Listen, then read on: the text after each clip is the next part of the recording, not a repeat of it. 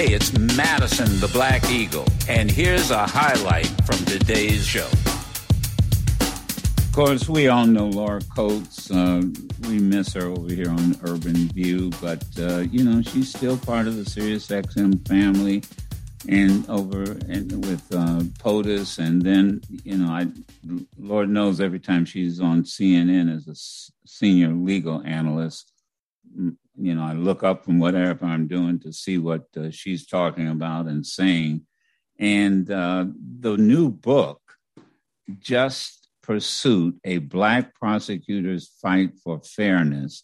And uh, thank you so much for uh, for uh, coming on, and and uh, I'm so glad I get a chance to talk to people about the about just pursuit. I'm going to, if you don't mind, Laura, I'm going to take a sort of a different tack because I've been watching the interviews that you have been doing as I was reading through the book, it, and and I don't know if I'm on to something here. You know, you you are a prosecutor, but you you the the the stories you write about, you seem like more of a defense attorney than a prosecutor. Mm. Uh, and and and I and I mean that in a in an honorable way because you you you know you bring up certain elements in defense of many of the people that you've been asked to prosecute. Uh, am I onto something uh, as it relates to just pursuit? Well, you are on to so much. And of course, I can't tell you how thankful I am to be on your show and, and to thank you. If you don't hear it enough, and you should hear even more, thank you for all that you are doing in your own individual just pursuits for everyone. I mean, I, I just I hope people really understand the the way in which you have wielded the power that you have on your platform for the betterment of us all. So I want to personally thank you again. And and you're right in the sense that what you're seeing is the pursuit of justice by somebody who is a civil rights advocate, which is normally something that we ascribe to defense attorneys. We think to ourselves for those who are within the system of justice that their role, if you're civil rights oriented, must only be on the side of the defense. But this book, which is episodic and a narrative memoir, and each chapter stands alone, talks about by giving a portrait and a perspective into these issues we're talking about, it really does talk about the idea of what we need and what we must do when you have a seat at the table. Can you still bring in those elements of civil rights? Can you still bring in different aspects of your identity. And I never had the, the luxury, Joe, nor did I ever really want the luxury of leaving myself and my lived experience as a black woman behind. I thought it was necessary in order to be a public servant to bring who I was in support of others. And, you know, when I stood up, Joe, and said Laura Coates on behalf of the people of the United States, that necessarily meant and included the defendant, not just the people who were harmed. Now, did that, and and I'm I'm sort of pretending like I've not read the book, but so so you know that's I know how interviews go. I know you know. yeah, exactly. Um, did did that create conflicts with your colleagues, particularly in the Justice Department? Absolutely. I mean, we all, in all the careers we have, we sometimes confront our own personal battles of allegiance, right? The orders that you are given versus the direction that your moral compass points. The idea of your lived experience versus what you are instructed to do. And, you know, this idea is what I write about, that what that battle looks like, not just within me, but also the battle I had with colleagues. And I, I know that I have a great deal of respect for an overwhelming number of my colleagues in the work they do. But there were people who I don't think were deserving of the respect of the title of a public servant because that wasn't the role they were filling. They were exploiting and coveting power and wielding it um, as if they were a bully on a schoolyard who could take advantage of somebody with one t- hand tied behind their back. And um, and so I, I was often in conflict with the only the tension of the us versus them and whose side are you really on?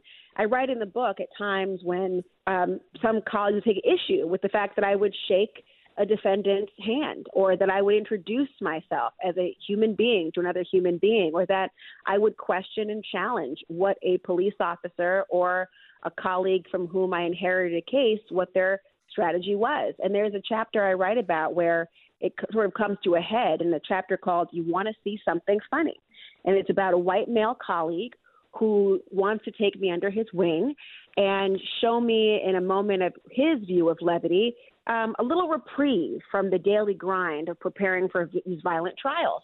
And in my haste to have a moment of levity, when you hear someone say, Hey, you want to see something funny, my perception is perhaps there's going to be a funny meme or a joke that will be told. Little did I know that I would find myself in the basement of our own U.S. Attorney's office looking upon a young black man chained to the chair where this particular colleague had hoped to change him into an informant and use and apply pressure to have the perception that he was on a snitch bus to try to make him do what he wanted. And the fact that his own defense counsel was complicit in sitting right next to him while this happened. And that was, in this perverse notion, somehow something funny. And, and it was a moment for me not only to see the way in which others ex- have wielded their power, but also the idea of what it was like to suddenly find myself inadvertently complicit just by my presence alone mm, and having wow. to restructure how yeah. I. Now, that, here's something else that I noticed that, you know, in promoting the book and the interviews that you've been done, doing, and all of them have been very good interviews what I wanted people to get a sense of, um, and that is your background. I mean, you know, I, I, I think I've met your father once, one time when he came uh, yeah. up to the Sirius XM. Yeah. yeah, your mom and, and your husband and you. And uh, but you know what? What did they instill in you that caused you to pursue this what you, the very things you you write about in the in many of the standalone chapters. Yeah. You know, my parents for me, I mean I I am the youngest of 3 and I have earned and re-earned the title of baby in my in my household. And my parents are like, when they when they you know when I had a show uh, and then still do on Sirius XM, they go, oh good, we'll have a few hours reprieve from Laura's telephone calls. Nope, nope, not not so fast, parents. But I tell you, um, what they instilled in me and, and the gift that my parents have always given me is to help me understand our place in history and in the present and our role in the future and to allow me to see what they experienced and what they continue to experience you know my parents are um, like most you know uh, parents of women of my generation you know relatively the first, if not the only, people to go to college or an advanced degree in their families. My parents were the first to acquire the advanced degrees in, in their respective families. And, um, my mother grew up in a Jim Crow South in North Carolina before moving north to Connecticut, where her parents were. Uh, one was a grandfather was a butler and a chauffeur. My my grandmother was a domestic servant in the household for some of the you know most regarded names and tycoons of industries in, in Connecticut and across the, the country, and they brought them up with them afterwards. And my father was um, raised in Worcester, Massachusetts, and although it was in the South, Jim Crow had wings, and the experience of a young black boy in 1950s America was imprinted not only on his life but um, his opportunities, often constrained by things like the ability to secure financing to open up a, a dental practice, the idea of the experience always being different from your counterparts. And my parents uh, instilled in me very early about um, the experience they had where my mother, when she, my father was at work one day and they just moved into a place in New Jersey.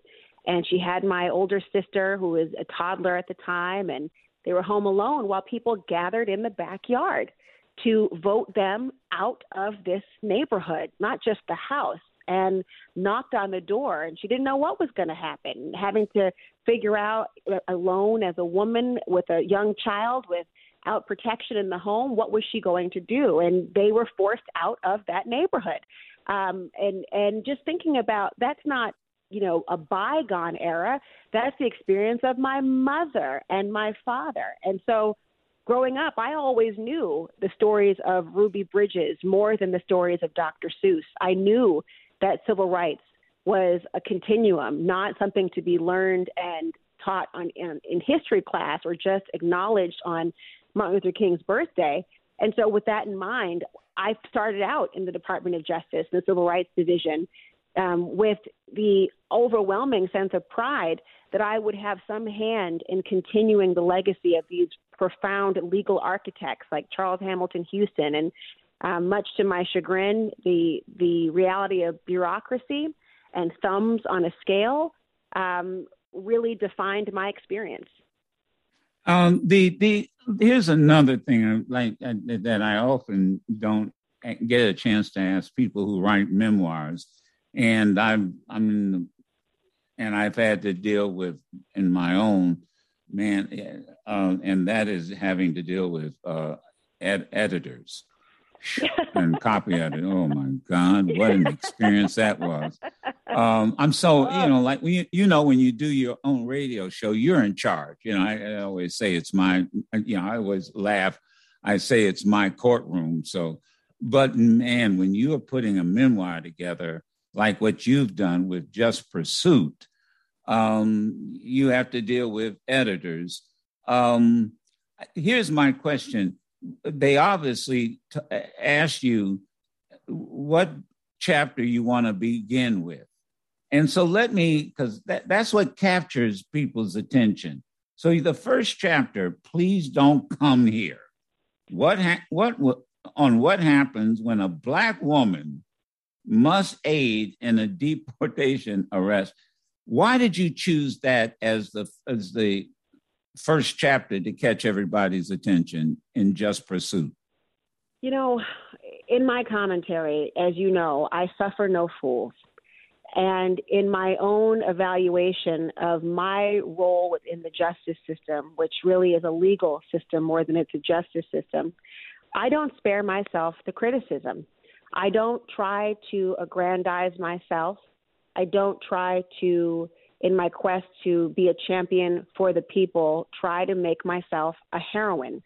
I tell the truth because the truth is there were many moments when I was grappling with an internal struggle. There were many moments when who I thought I was was not in line with who I was expected to be within the office.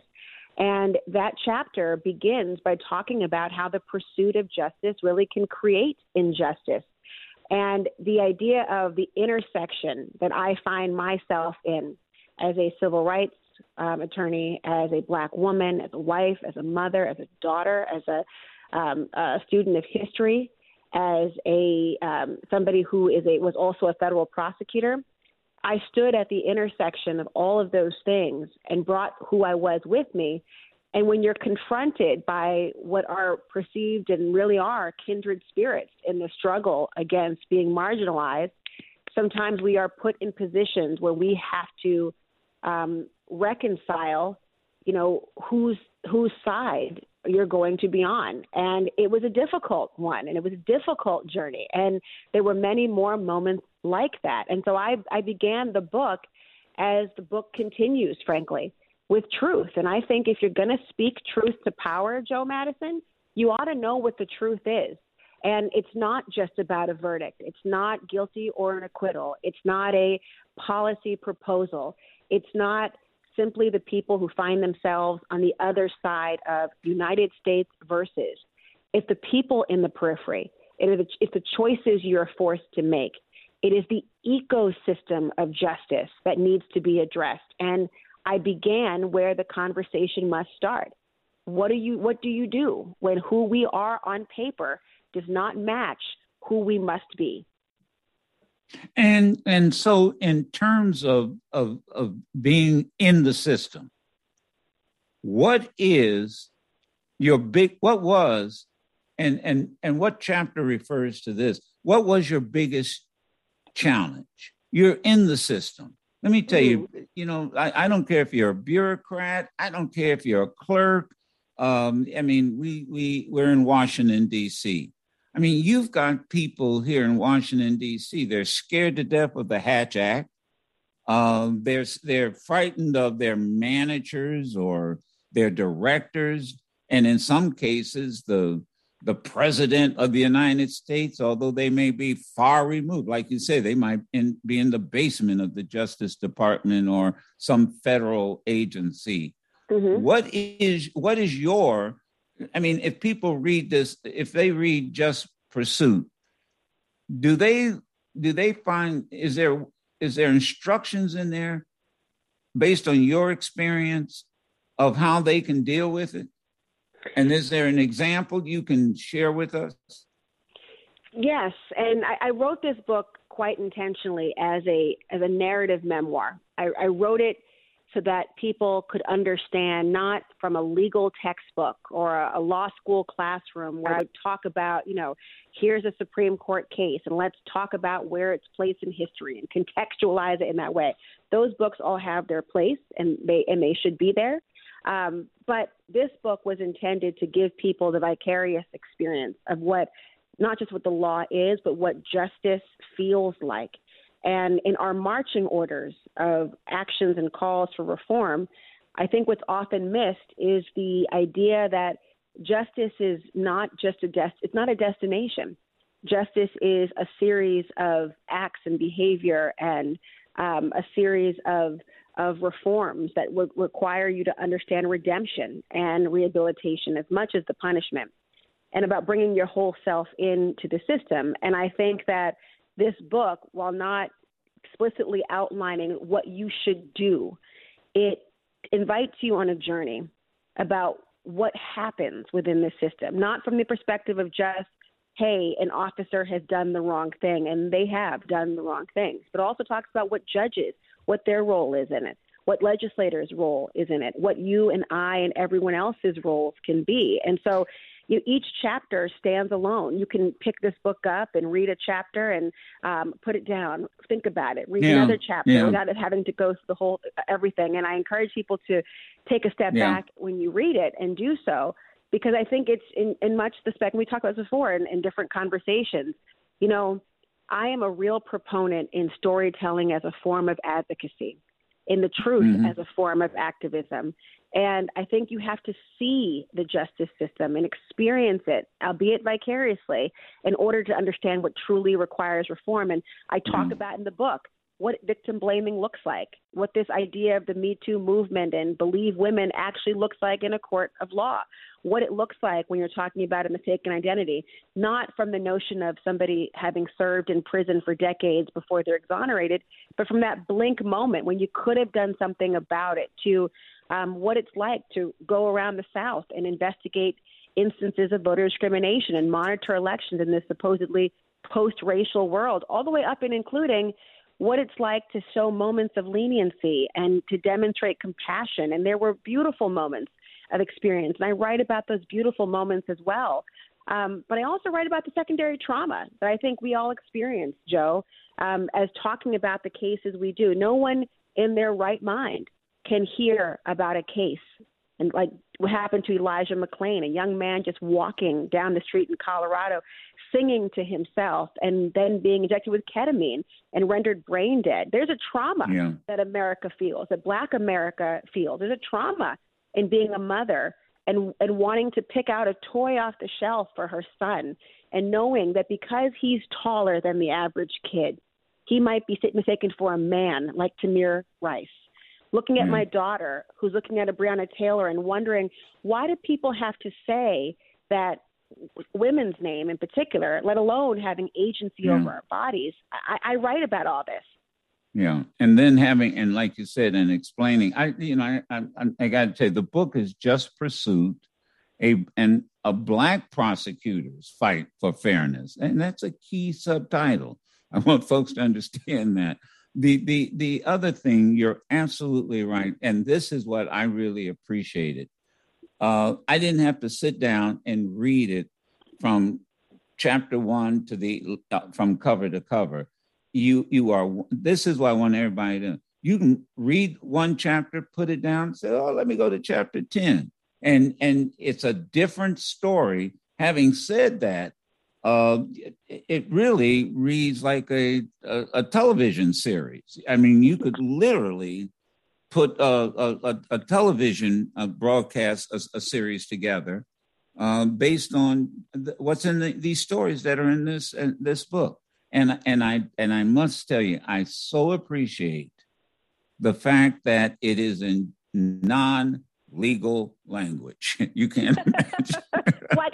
Well, I got it. What, what you say? We always say, Joe Madison, put it where the goats can get it. put it where the goats can can uh, can get it. And I and, and so I want to thank you. And I also have to say this: uh, Sherry's sitting next to me here. Hi, Sherry! And Yay!